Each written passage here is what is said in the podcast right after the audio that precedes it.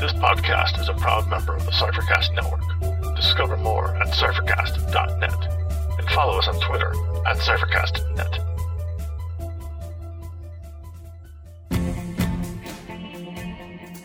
Community building and tiny people are our touchstones today. That's right, folks, we're back from hiatus. It's October 2018, and this is episode 22 of the Cyphercast.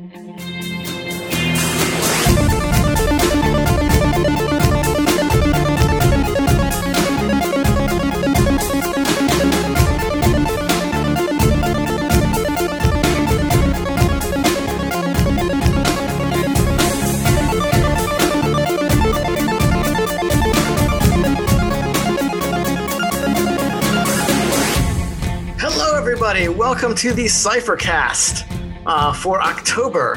Um, our first one trying to do it live. So, hey, if you're listening to this not live, well, uh, you could have saw us over at twitch.tv slash otherdoc. Um, we'll be here um, next month doing it as well. Um, I am Andrew Cady, and I'm here with my co host, Dani Neary. Hey, everybody. Um, and also our other coast host, Jim Ryan. How you doing, Jim? Greetings! I am terribly beleaguered, but I am enjoying it. Jim is flustered because he's doing all our tech stuff, and we're just sitting here coasting by. Oh yes, yes. Thank you for allowing us to uh, to invade your Twitch um, stream today. So Oh, it's it's awesome. It's totally awesome. I'm so glad to to share it with you. right. Today we've got a lot to talk about with uh, Monte Cook Games stuff. Mostly uh, Numenera Discovery and Des- Destiny that just launched yesterday. Um, we've been pouring over the books. Uh, some of us had them earlier than others from Gen Con and Kickstarters, but you know, we've been uh, pouring over it. We got a lot of good goodies to talk about. Mainly, we're going to talk about the communities today, uh, the fun little additions to the Numenera world um, uh, of the players being part of a community and having to grow that community and stuff like that. So uh, I'm excited of that to come. And Andrew, are we going to make our own We may, we just may. with some help from chat? Maybe. Could Yeah, be. if you're, if Yeah. you're there, yeah, totally. This is this is the time to do it. If you're uh, if you're there watching live right now, um, Yeah. we, we may uh, we may ask for uh, for a few prompts should anyone be willing to give them out. All right. Well, how have you guys been? It's been a while since we've been able to meet. Um, we're with Gen Con sort of draining everybody. So uh, we kind of took a month off of a live recording. So how, how you been, Dani? It's been going. I've been uh, keeping busy and happy to be here. This is kind of cool, like hanging out with you and getting to chat and stuff. So I've missed you all. I've been playing a bit on Jim's stream, which he's picking up some big speed here. Having fun. How about you, Jim? You launched a, a Twitch stream for yourself in, in the interim. Jim, how's that going for you? I have been doing just fine. Um, it's uh, it's been kind of crazy. I've been uh, I, I- I've I've started doing this whole streaming thing. It it has me in its clutches, and uh, so it, but it is glorious. I don't think I'd have it any other way. It, it's a combination of my various gaming addictions and theatrical addictions, all sort of rolled into one, and so I'm uh, having a heck of a time with it so far. Cool, cool. I'm glad you're enjoying it. So it looks like it's a lot of fun. Are you guys? play a little bit of We Happy Few and other games? So Yes, that too. Andrew, what about you?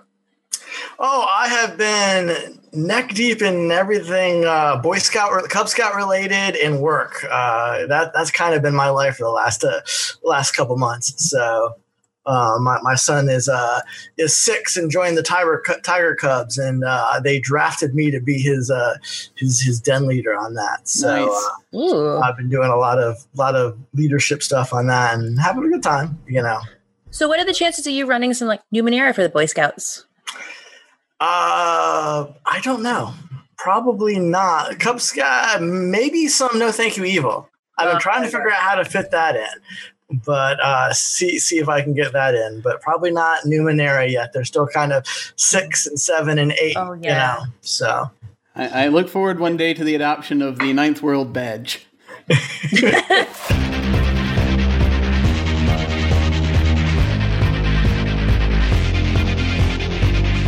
So, with uh, Numenera Discovery and Destiny coming out, um, it was also launched or announced just recently that the Building Tomorrow supplement um, by uh, Bruce and Sean will be coming out later this month. So not only do you get, you know, a ton of new ciphers, a bunch of new uh, community related stuff, things to threaten your players' haphazard community with, to destroy it with evil things. You also get to give them a nice companion creature to uh, to to torment as well. If you're going to be that sadistic of a GM.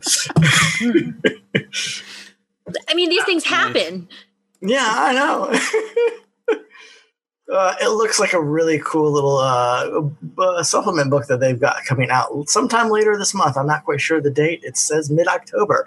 So it's the fourth now. So I like that they're putting out something that is very specifically about looking forward. It's very much about how to advance the setting. A lot of settings have like a meta plot where the company will release additional splat books as time goes on and they advance the plot in the background.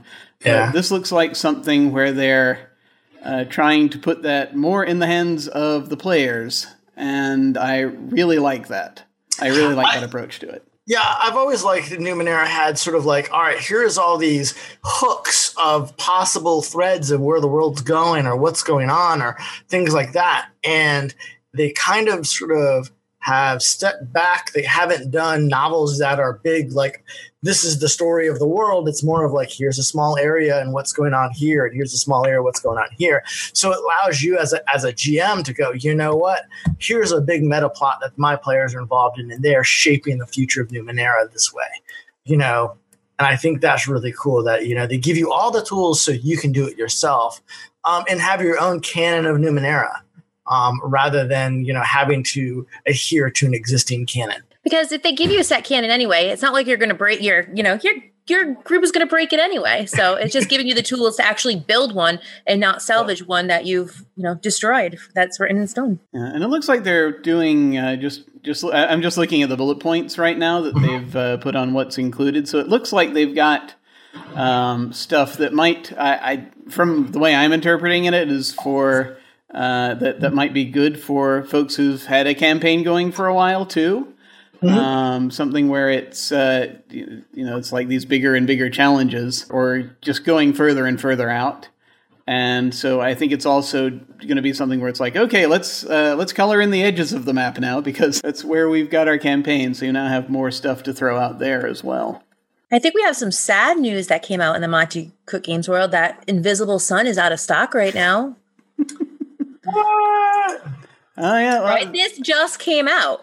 So uh, they did just announce that that Invisible Sun is out of stock. I, uh, for those of you watching the stream, this is my surprise face. it was. It's just so good. How was it not going to just fly out? You know, if you were hesitant on, you know, it was a pretty big ticket item uh, price wise, and so if you were hesitant there about picking it up, and then you actually see it in person, you get to play it. There's no hesitation. It's like, you know, I need that. And so, yeah, selling out quick was not a big surprise. It yeah. is really cool that that's uh, that that's happened as quickly as it has. I'm really uh, it's it's just a very good set. Well, it's not cool if you don't get, if you didn't pick up a copy yet. That is true. They, they didn't do a second printing. hopefully, hopefully, you know, that'd be great if they can do that. Probably a second printing Kickstarter just to make sure that they have enough uh, interest and what have you, and then that way they can fund more additional things rather than the you know in addition to what was it, the Book of M they've got coming out soon. Yeah. That's not a bad idea. And we'll still be figuring out all the secrets by that Kickstarter yeah. anyway. So if you yeah. have it, you're going to still be like sort of what they did with uh with the No Thank You Evil second Kickstarter to you know hey we've already had a print on this so let's let's let's make some more copies. So I think that's a yeah possibility. Granted, there's a lot of pieces in, in, in Invisible Sun that they got to worry about. It's not my job though. So hey. I'll speculate. Well, there is some happier news then. Uh, the new season of Cypher Play is out or coming out there that Sean Reynolds and Bruce Cordell wrote. Uh, it's new. Oh, yeah. Keeping uh, the Keep in the Badlands. It is. So I've run yeah, some. I have to find a local shop somewhere near here. There's not many in Charlotte. surprisingly, we have more than we used to. That's uh, the so there is there is that. Oh, in my area, the two that are around here closed oh. down. Oh yeah, that's right. You're you're you're you're way to the west. Yeah. Yeah. Yeah. You gotta, so figure, I'm like, gotta figure ah! that out. You gotta figure that out. But uh, Dani, are, are, you still uh, you're still running stuff weekly out uh, up in the Rhode Island lands? I've been a little bit um, taken up my time with all the streaming I've been doing. But there is uh, books on the table. I'm going back to my local game store and running Cypher Play again because it's so awesome. And you know, it's this incredible adventure and everybody that's playing it gets a copy of it as you go along. So you know you get to run it for your friends after and they're written by all stars and mm. it's free. So if you're looking to play like go ask your friendly you know local game store and have them pick it up. They can yeah, i wonder how they feel about being run on stream. Ooh i'll run that Interesting. Sure. I think it's oh, ideas. well, I volunteer to GM if you get the red flag. I mean, the green flag.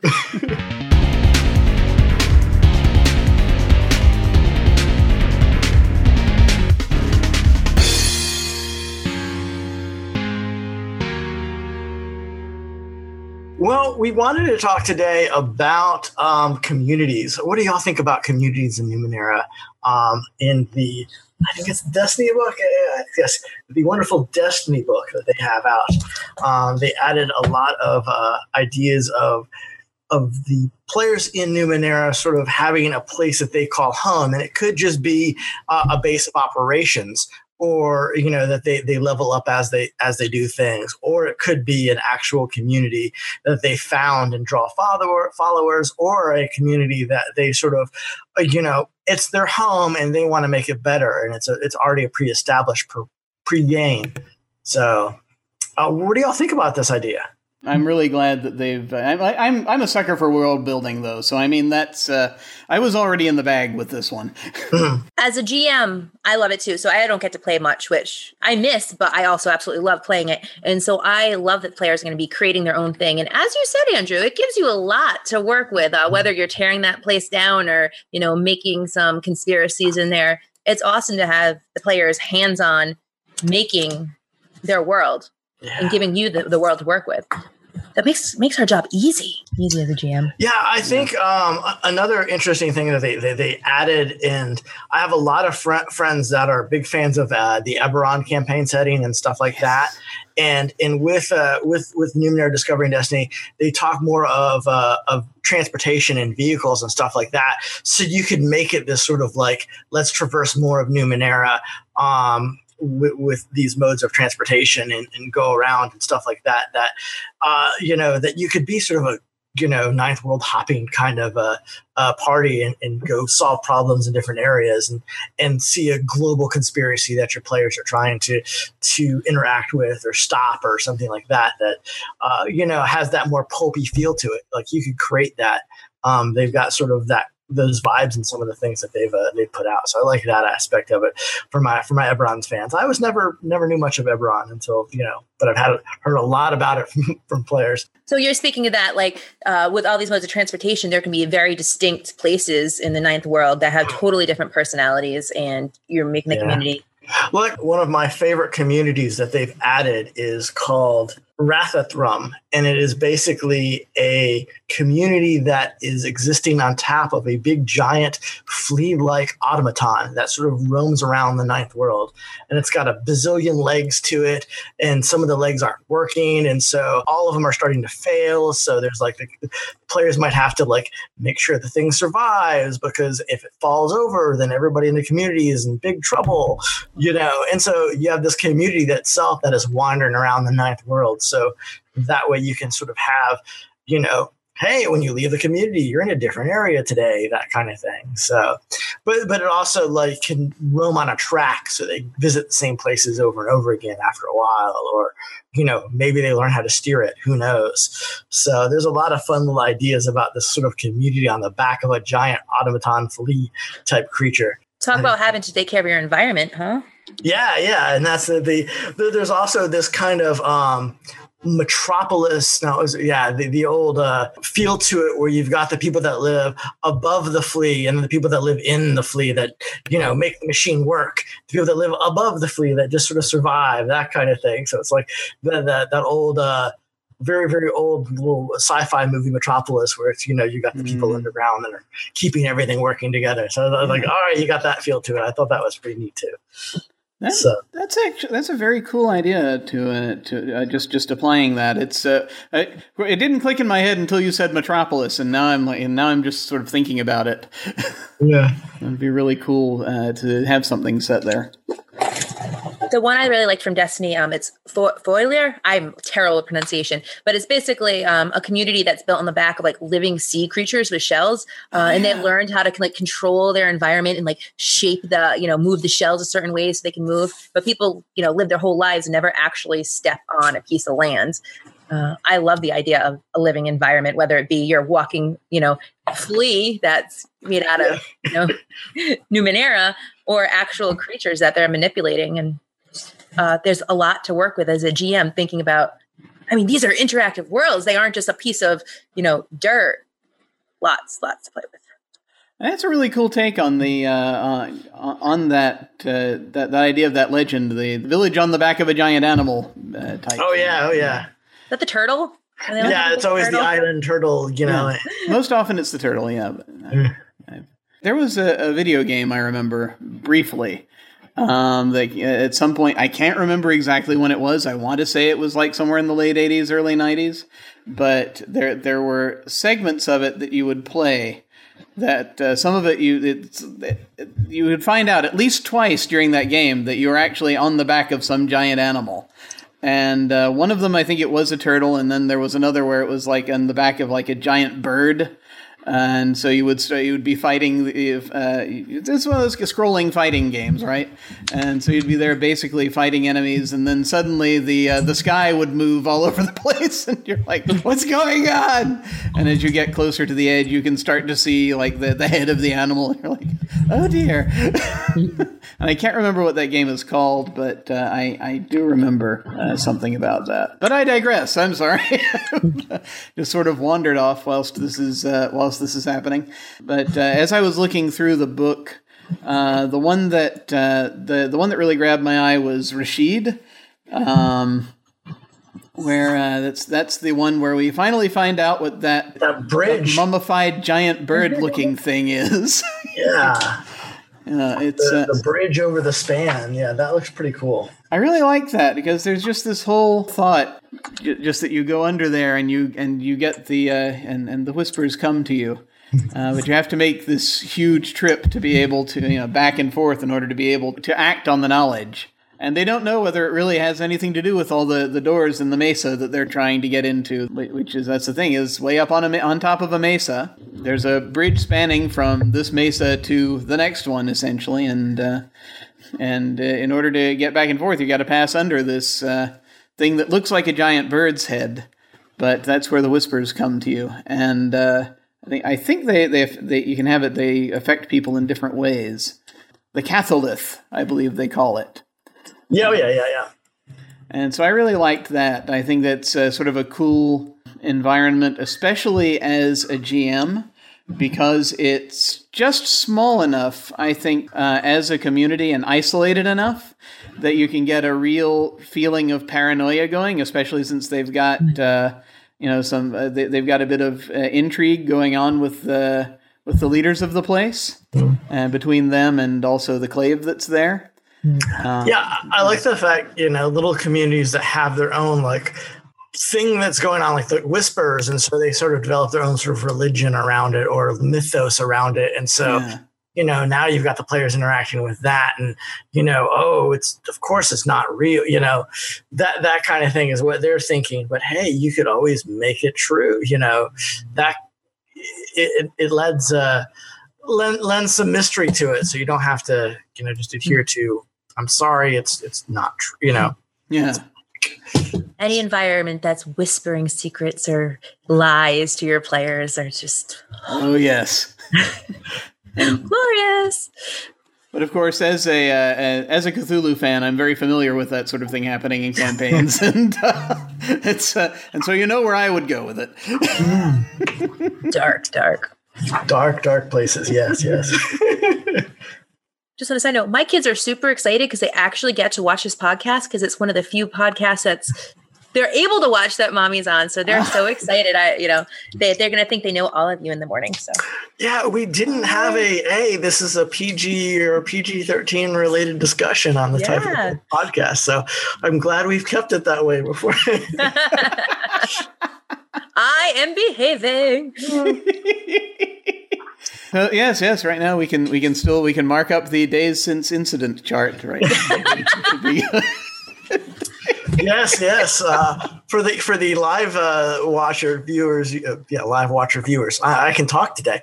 For the people watching live, you can't you, you can't edit out the the bad words anymore, Jim. No, that's true. That's true. It's uh, I'm not that concerned about it necessarily. I mean, people swear on the uh, on the, the various games and stuff that I run uh, or that I host here.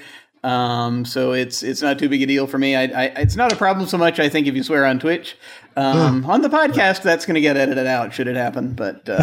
so I just want to share with listeners that are listening live right now. So what happens is you get to spike that. Dani just swore. exactly. But you've been doing admirably, just so you'll know. Thank you. Now that I completely derail this. so, what are some of the other uh, community-related uh, rule sets that uh, that that you looked at or thought were really interesting? Um, Jim. So when you say the uh, the rule sets, are we talking about the uh, just the, the how they put it together, or are we talking about just the different rules? Well, what, what the different players, rules? Or are we talking about the different communities specifically? I, am talking about just the different rules of like um, studying out a community and like how your players can interact with building new things in a community and like having projects that they work on and I like that. I like it quite a bit. Uh, the I, I, liked that you've got these uh, categories that you can essentially just use to make it. It's kind of in a way uh, like the community as a character, but also not because uh, the the only way in which there is direct sort of one to one interaction uh, through that is uh, is with hordes, which uh, is uh, is quite interesting. It's basically mm-hmm. anything out there that might threaten the community, um, mm-hmm. like a literal horde of creatures, or maybe it's just one really big creature, or mm-hmm. any number of other things, natural disasters, things like that. So that's where this community's various stats can get attacked, but also as decent shorthand if you have, say, a, a as a rank three community, then that means that on average, most of the things that a PC encounters uh, are going to be level three challenges, but they're not necessarily attacking the entire community at once. It's just you know the individual thing that you uh, thing or person that you meet there. See, I really like the idea of you know having your players go out in a community and and and have something that they work on. Like I could see the glaive sort of helping train the city guard. And if you read any of my set pieces, uh, you know that I've done, I'm really, I really, really like killing off NPCs.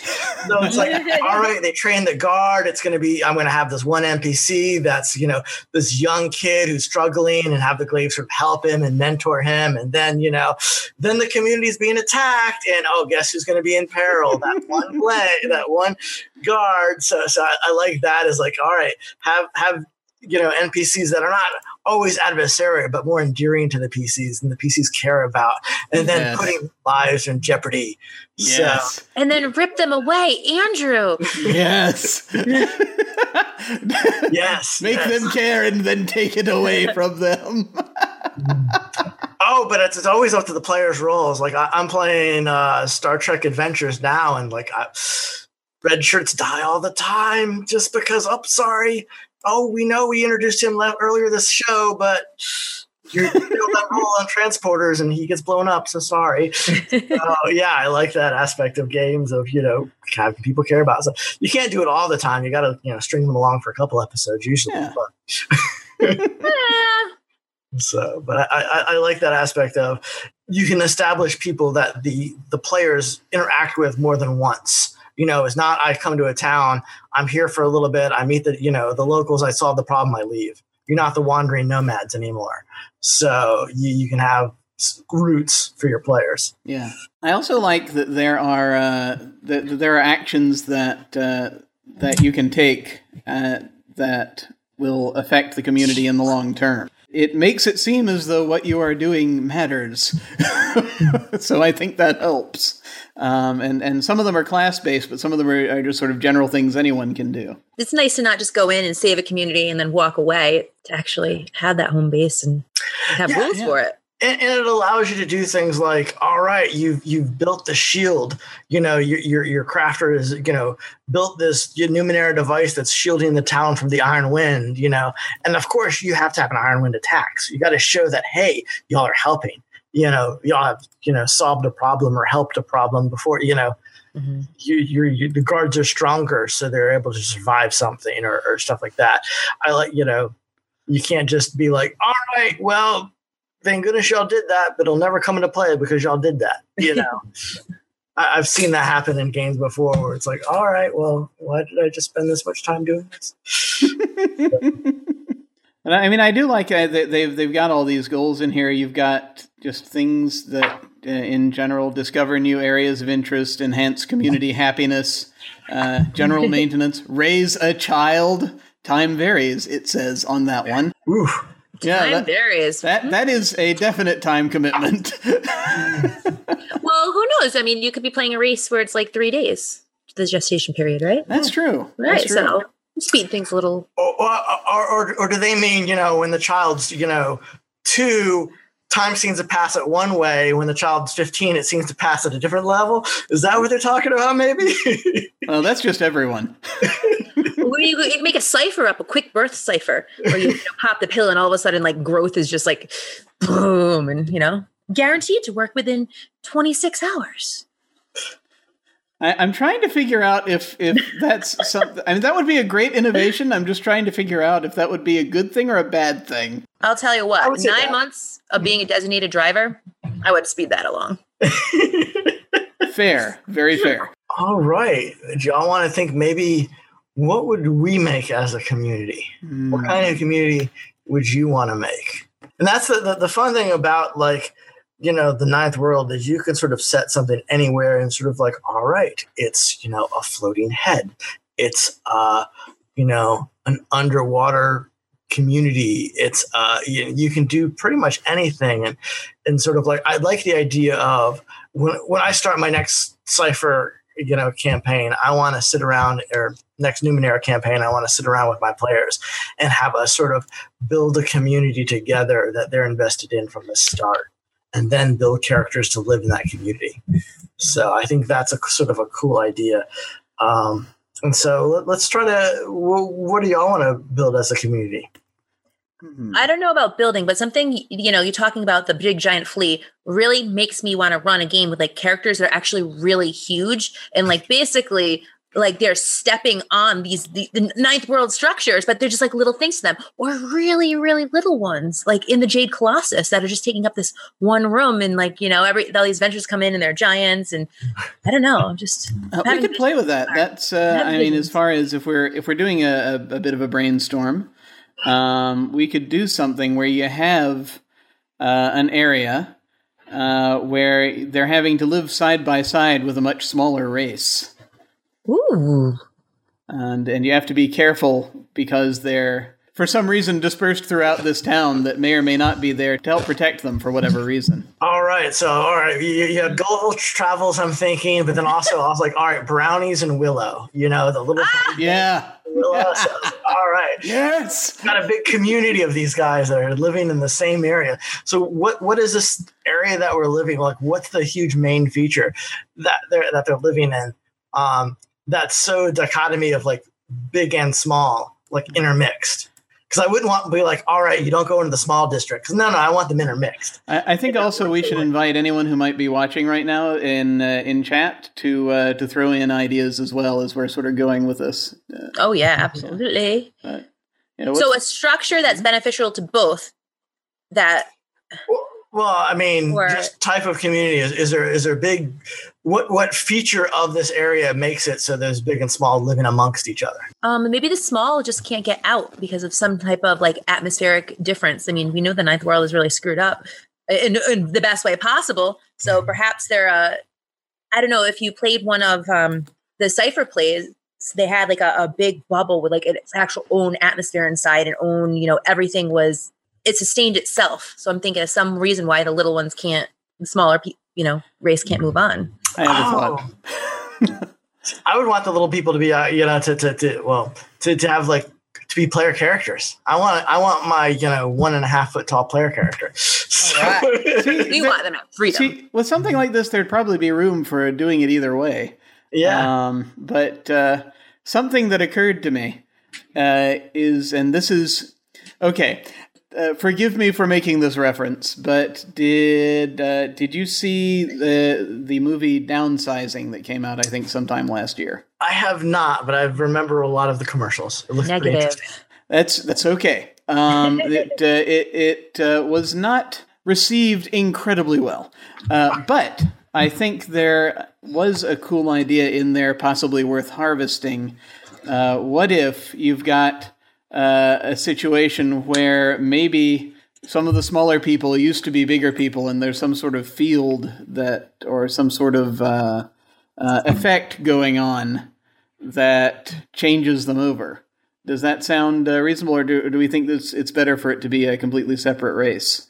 Or maybe there is a separate race down there, and you can. There's a way to transfer back and forth to their scale. It's- Ah, I, I, so so I get I, I see this is there is a weird quirk in the area, sort of like you know the the the one of uh, the shadows that sort of has the uh, the things of the past sort of happen. Um, there's a weird quirk in the area that will shrink you or make you big, Mhm. and but you'll stay that way for indeterminate amount of time. And maybe there is something like there's a Numenera structure that is small, that is tiny, that goes underground. And the only way to get into it is when you're small. And so, and there's a lot of things to mine there. There's a lot of Numenera pieces there. There's a lot of iotums in there, maybe.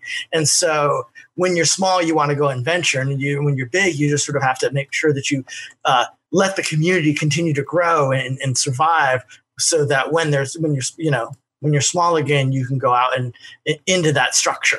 We've just had uh, something that I'm I'm thinking uh, is we just had a suggestion in chat about the small community living off the wastes of the larger community. Um, what I'm thinking is, what if that structure, maybe originally, and maybe some of what they've recovered is that it was perhaps some sort of waste processing plant. oh, jeez. And so you've got certain things that are recycled, and they've figured out how to recycle certain things, and are using that to basically uh, give supplies to the uh, to the smaller community when they need it. Oh, maybe it's a like a, a, it recharges ciphers or Mm. reactivates Numenera, you know that kind of thing down there. And so people come to the community by and large to to, to get their ciphers recharged or the little pieces of Numenera recharged and.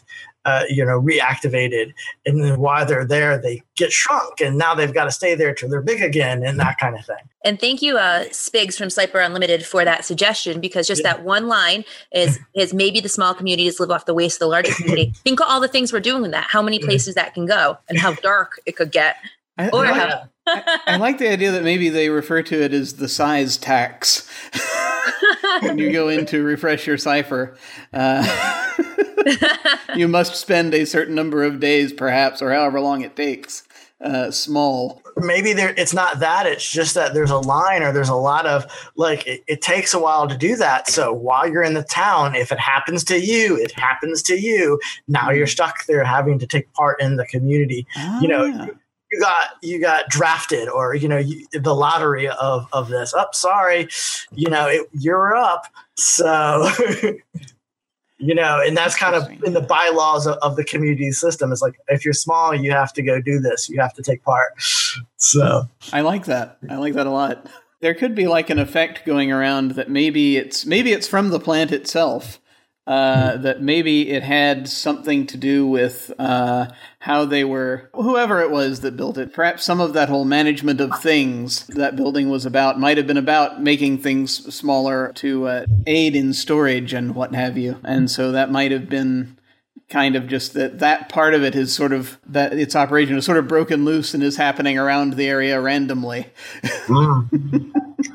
And I so- could see a rumor being that maybe some people with the constabulary actually control it or know, you know, Ooh. know how to make sure that certain people turn small and big and stuff like that. So that, that it's not exactly random.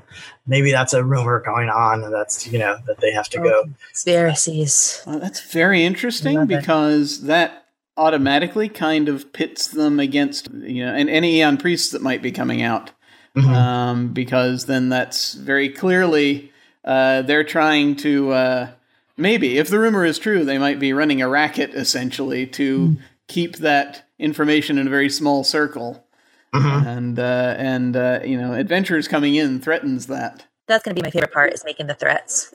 Yeah, what, what's another interesting rumor or um, that you can think of for this kind of thing? That might doesn't have to be related to to to the making the small or big, or maybe maybe there's a rumor that there's something deeper in the in in the Numenera structure. You know that there's a there's a great power source in there. There's something that you know, while you're in there, instead of you're just recharging ciphers, that there's actually something greater that you can go look for, fight, hmm. or discover. I guess not fight. I'm wondering if there's like I, I don't know how, uh, how, how deep we want to get with this, but I'm wondering if there's maybe supposed if there may be supposed to be uh, caverns beneath the thing, and uh, what if there is some thought that there are actually, and and I, th- I know this sounds a little weird, especially you know uh, uh, geographically, but what uh, what if there are giants living down there? Um, which does you know it's it's like maybe these were something went horribly wrong with the machine, or maybe these were the related in some way to uh, whatever previous world the the machine had been built in. It's hard to say, but uh, there's like maybe a couple of ruins down there that look like they were built for larger creatures. Yeah, I mean, maybe you know it makes you smaller. What happens if there's you know it goes the opposite way while you're stuck down there and you have to live in this other underground area that's much bigger. Yeah. So, or, or there's people that are just much bigger walking around down there while you're small. What if the rumor is you're just in one little like snow globe and that actually you're you're nothing and every once in a while somebody disappears and they've transcended into you know watching over Actually, if you bring in uh, the idea of ultra terrestrials into that, you can totally make that work. Mm-hmm. Well, that's how I would do it anyway. But uh, you know, the thought that maybe, uh, maybe occasionally, and this is still the uh, the big and small thing that we're sort of playing off of. But what if there is this point where it's like the walls or the I don't know if the town would necessarily have a force field per se, but what if there's a thing where occasionally people have perhaps had these dreams where there's someone, there's a huge finger tapping on the glass on the outside, and there's not supposed to be glass there, but they perceive it for a moment, just a split second, as though there are uh, there are huge creatures out there that are actually watching this uh, this community. Uh, yeah, you could go that route. it's it's a bit meta. It's it is a bit meta. That's true. but uh, yeah, I mean, playing with that whole sort of Gulliver's Travel motif, kind of, you, you, can do a lot with that. So I think that's all right. So um, I guess we've. What, what are we naming in this community? That's an excellent question. Hmm, I was just getting ready. I was just getting ready to go to Fantasy Name Generator for a moment and see if there's. Uh, uh, I like to chat for names when I'm streaming, and I think on Tuesday's D and D game, the town ended up being Gronkberry. Oh, it was a nightmare. it was something else, but then we named it Gronkberry because I'm from New England and the Patriots are Gronkberry. Oh. I remember witnessing there. that. I was, I was, I, I, will admit, I was a little bit tilted after that because I was sitting in there trying to type so many things, and it's like, oh, going to that one. I was, in there, I was in there throwing out like a bunch of things, both silly and non-silly, and then it ends up. All right, going with Gronkberry. Okay, fine, we'll go with that. but it was uh, that, that that is true. If anyone has a has a recommendation for a name for such a place, then well, that, well that's the great thing about Numenera. You could just name it, you know, you know, splash the keyboard, and all right, there's your name. this is true. This is true. Um, I'm just trying to see what would make a good basis off here if I want to. If I want to play with that. Obviously, this isn't the beyond somewhere. Yeah. Um, oh no! Let me go get my atlas. We'll go so find out. the uh, the Pegasus name generator uh, is giving me uh, names like uh, uh, sort of Latinate names, or uh, well, or Greek Latin, sort of Eurydras's, uh, uh, Caparius, Tyrosus. I said Atlas. I meant guidebook. Uh, Tyrosus. What was that Do you last like one? Tyrosus? I like Tyrosus. I like Tyrosus. Yeah. T Y R O S S U S, or or some variant of that. And I'm sorry for going out there. I just want to like play a world at some point where like Mm. everybody's just like Go, go out there. That Yeah, was, you know, no, no, that fits right in. Yeah, it's totally cool. No, that was I was perfectly fine with like the. I like the idea of you know having a transition, having like there, there's got to be a hook, and you know having. All right, your players. You know, one of your players gets turned small. I mean, now what do you do with this? You know, that kind of thing. What happens if all the players turn small? Then we know. Oh, it's not random, is it? So. Ooh. What if there's magical ca- like not like candy like I think Alice in Wonderland like eat me. And you can Oh, Ooh. you can you can if you get the special cipher you can. Oh, I am sure there are like people that are selling, you know, uh, herbs or, or, or potions or concoctions that, oh, drink this, or, you know, this will stop you from becoming small. This will, you know, this will protect you while you're here. You know, these, these charlatans out there selling these things. and stuff. yes. No, I love that. So, taking all your hard-earned People shins pretending Yeah. they know how to how, how to get at it when in fact they don't.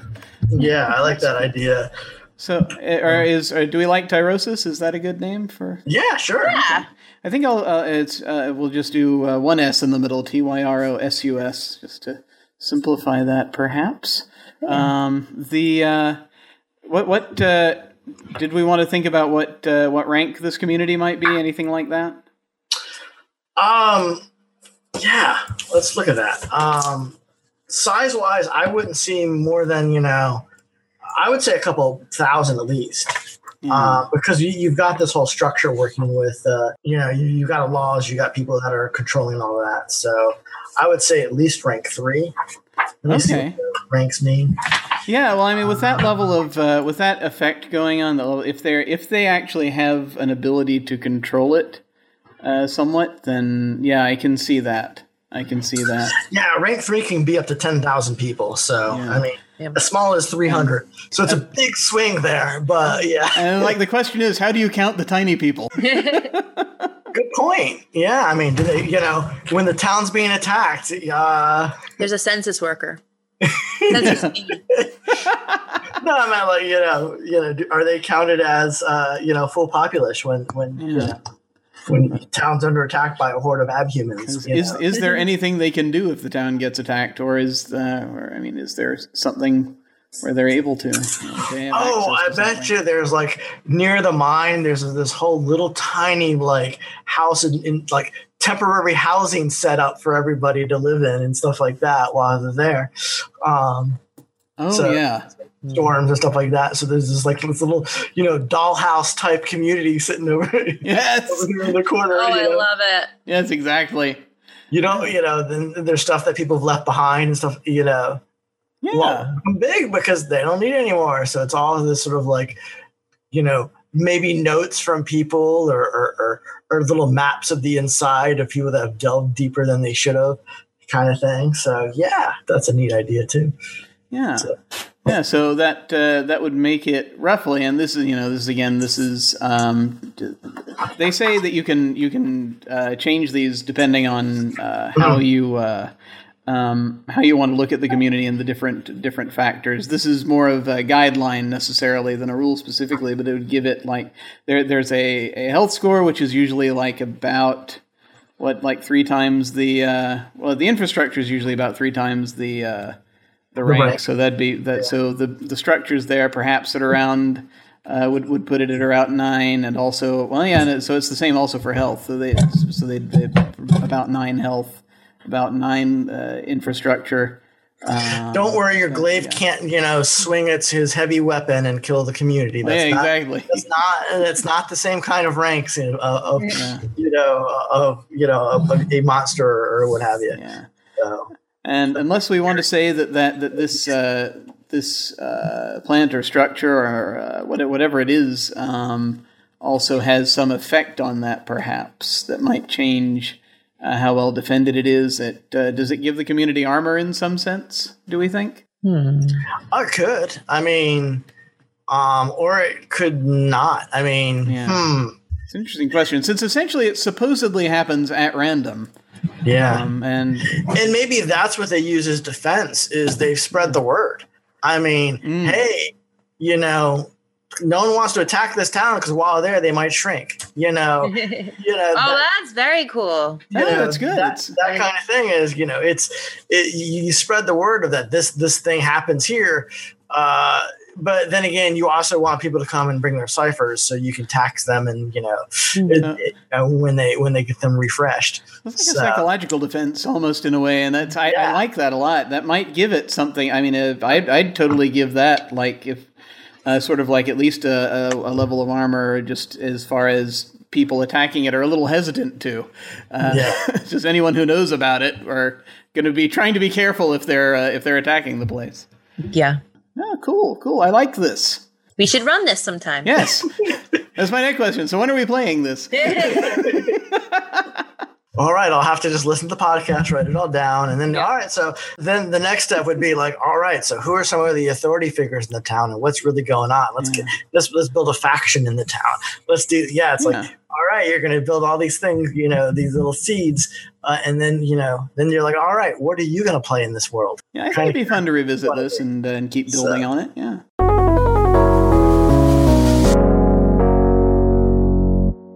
What are uh, some other things going on, non-cipher related, that y'all are interested in or, or, or seeing? Are, are sort of our things of interest section of of our podcast in a way, but you know, Yeah. I have a really good one. Oh, yeah. Uh, a Catacon is happening. It is a gaming convention in Ohio happening in November. Uh, it's really small and intimate. There's always Cypher and Numenera going on, but it's one of my favorite cons, and I cannot wait to run games there. So, I Right. almost thought you said Hawaii. I was like, well, Oh. wait a second.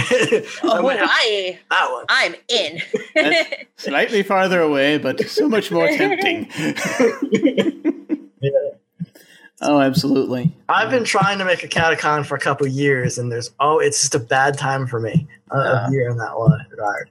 So, but Going to pack some plug though, right? maybe not. Ooh. I'm sorry.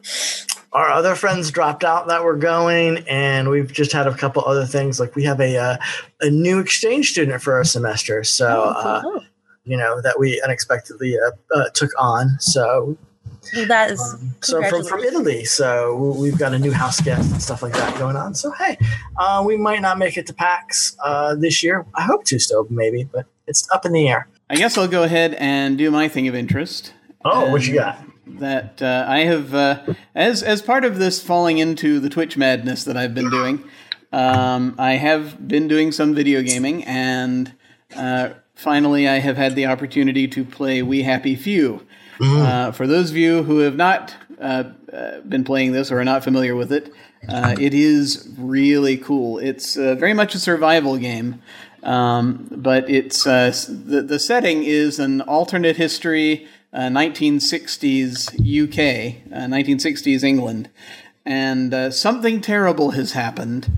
They're not quite sure what it is because everyone has forgotten exactly what it is that has happened uh, because it is mandatory to take drugs that make you that make you forget. Uh, and uh, apparently they did something so terrible that they had to forget. And the drugs make you happy. Uh, the drugs are called joy. And uh, so you have these these two sort of communities. One of the folks who are on the inside, who are uh, all have these uh, these masks. These are literal masks that they wear on their faces that give them all a smile. And uh, as they, they go about their days, uh, utterly unable to remember anything that's happened in the past, uh, censoring anything that might uh, alarm anyone. Then you have the, the the folks on the outside, the downers or the wastrels that they've exiled to the outer islands who either have by choice or uh, more commonly the drug just sort of stopped working for them and uh, they're uh, they're out there and they can remember and perhaps they don't even want to remember but they they're starting to remember things and uh, but it's all, it still comes back in bits and pieces and uh, all that's really thus far as as I've gotten into the game, what I've pieced together is something different happened in the 1940s. Something different happened in World War II. Somewhere 1945 to 1947. Uh, there is some indication that. Hey, hey, don't spoil it now. there, there's some indication of this is pretty early on, but uh, th- there's some indication of things happening differently from the way we we uh, we remember them. Uh, so uh, it's uh, it's very interesting. I'm looking forward to uncovering more and just sort of seeing what's in there. Diving deeper, yes. Yeah, it's it's it's very interesting. I like the aesthetic of the game. Um, it is uh, very much a survival thing, not nearly as uh, difficult as uh, the early uh, survival games. Sort of, yeah, yeah, yeah or as as the um, uh, pre-releases were that Oh, uh, okay. you may have seen people playing on YouTube a couple of years ago. Um, it's uh, it's a little easier. I'm finding I'm just starting on the the standard setting. Um, so Gotcha. it's it's not uh, it's not annoying in that sense. You can actually make it work. Uh, but it's very cool, and I'm looking forward to delving into it. And I recommend anyone who's uh, interested in that kind of thing and uh, games that get deeply psychological to go and check that out. Nice. All right. It does look like a fun, interesting game. For me, uh, my, my thing of interest is uh, other than the Cypher system, my, my other game rule set of choice is uh, from uh, from Free League, the uh, the Mutant Year Zero and uh, Tales from the Loop and Coriolis thing, and they just they're, they're in the the midst of the final days of their new Kickstarter, the standalone expansion to uh, Tales from the Loop, Things from the Flood. Um, and this is all still, this is again based off of a uh, Simon Stålenhag uh, art book and storybook. And it's, it takes, all right, things from the Tales from the Loop were, wa- was the 80s that never were, and all of this sort of the wonder. Now we're going to go into the 90s and you play teenagers, and it's a little bit darker, a little bit edgier, a little bit more depressing in some regards. And you are, uh, the, the the loop has been shut down and water has risen and covered it. And now, uh, uh, now some creatures uh, and, and and things have uh, emerged from the flood, and a virus is taking over the uh, the machines that existed. And so uh, there's new mysteries. So you get your your your the band back together from your Tales from the Loop crowd and uh, start exploring some more. But this time it's more dangerous. You might lose a player um, and that kind of thing. It looks uh, it looks amazing as usual. Simon Stålenhag's uh, art is uh, awesome, um, and uh, the Free League has not let me down yet in their uh, their books and what have you. So I'm really excited about that, and can't wait for uh, for Amazon's Tales from the the Loop. Uh, TV show and uh, Oh, wait yeah. to see what, Yes. what happens here. So, um, so if you're watching live, go check out the Kickstarter. If you uh, uh, if you're listening to the podcast, you can still back it usually off of a backer kit or what have you. So yeah, check it out still, Yeah. um, and see if it's something that interests you. Um, Yeah. It's great stuff. They've unlocked a lot of things. They're up to.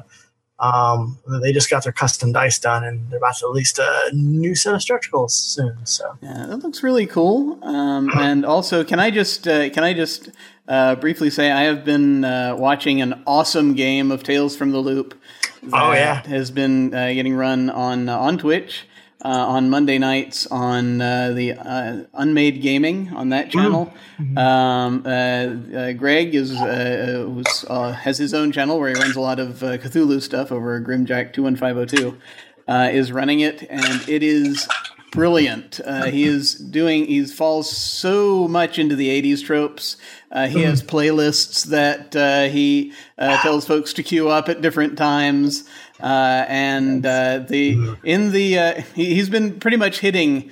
Uh, most of the uh, the '80s tropes with uh, with this game. He's he's got one of the characters has this little toy helmet, uh, and that's uh, uh, it's a Transformers helmet, and he's receiving missions for the group from someone with the voice of Optimus Prime, Oh my god. nice, and yeah. it's great. And and the and the GM and Greg does the voice.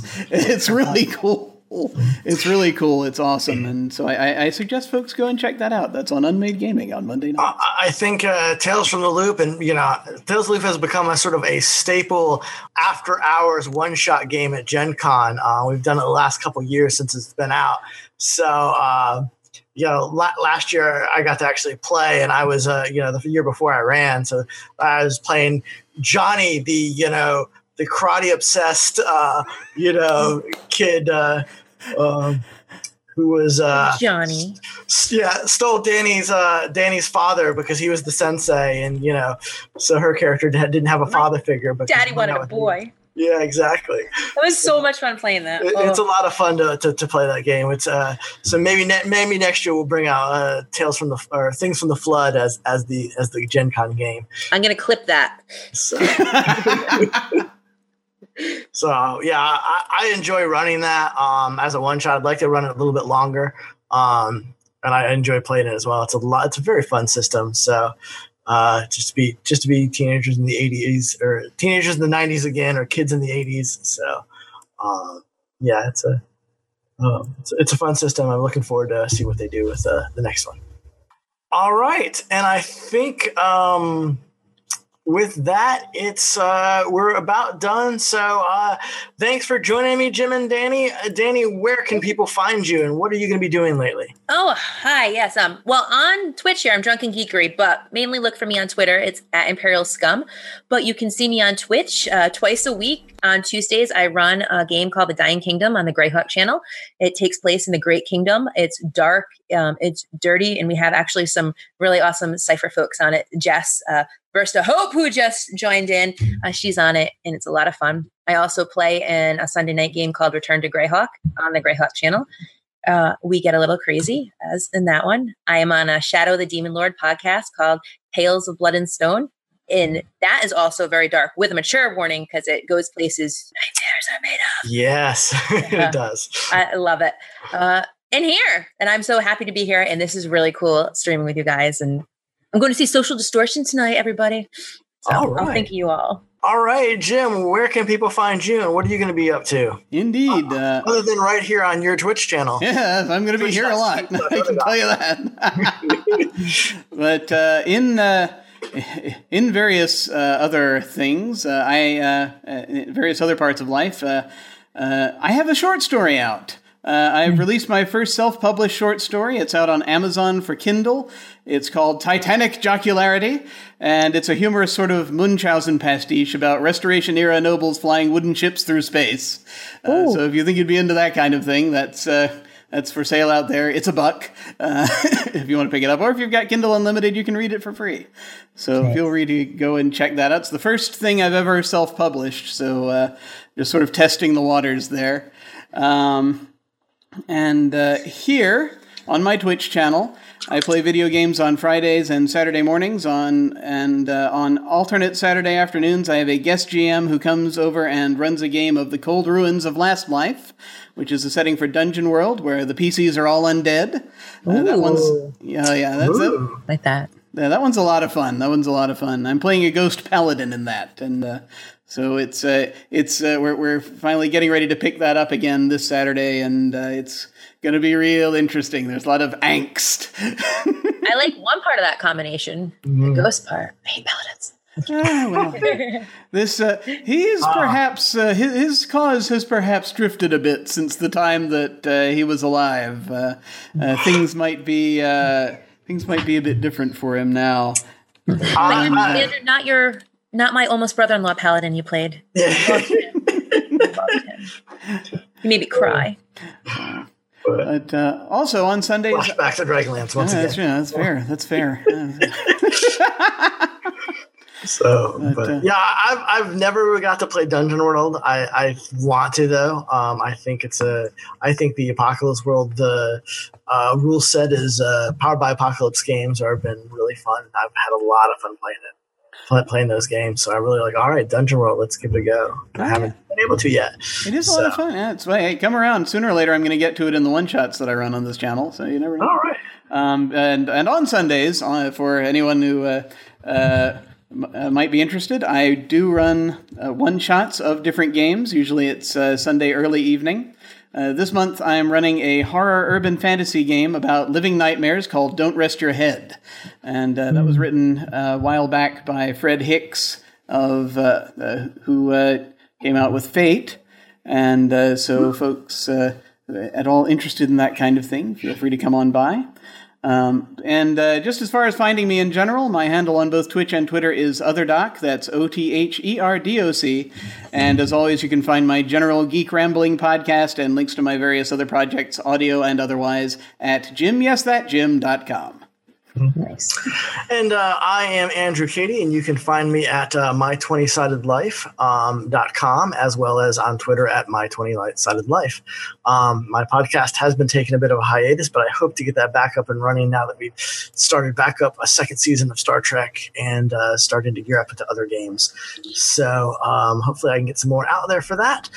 Um, but um, well, it's been a lot of fun with you guys. We, we went longer than we expected. Uh, we've had a great show, in my opinion. So, yeah, yeah I really enjoyed fun. it. I enjoy doing well, it this way. This is cool.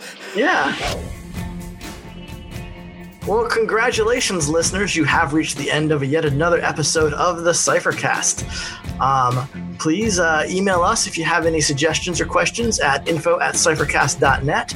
You can follow us at Twitter at cyphercastnet um, and say, you know, or you can see us here on Twitch now at twitch.tv slash otherdoc. Jim, you're going to put VODs up of this, I'm sure, right? Oh, yeah, absolutely. And it'll also be on my YouTube channel later on. I think we have a Cyphercast YouTube that we might show up as well on there, too. Oh, cool. Oh. Well, I guess that is it for a episode of the Cyphercast. Catch y'all next time, everybody. Love you all. Now we've got actual people on Twitch we've got to say bye to.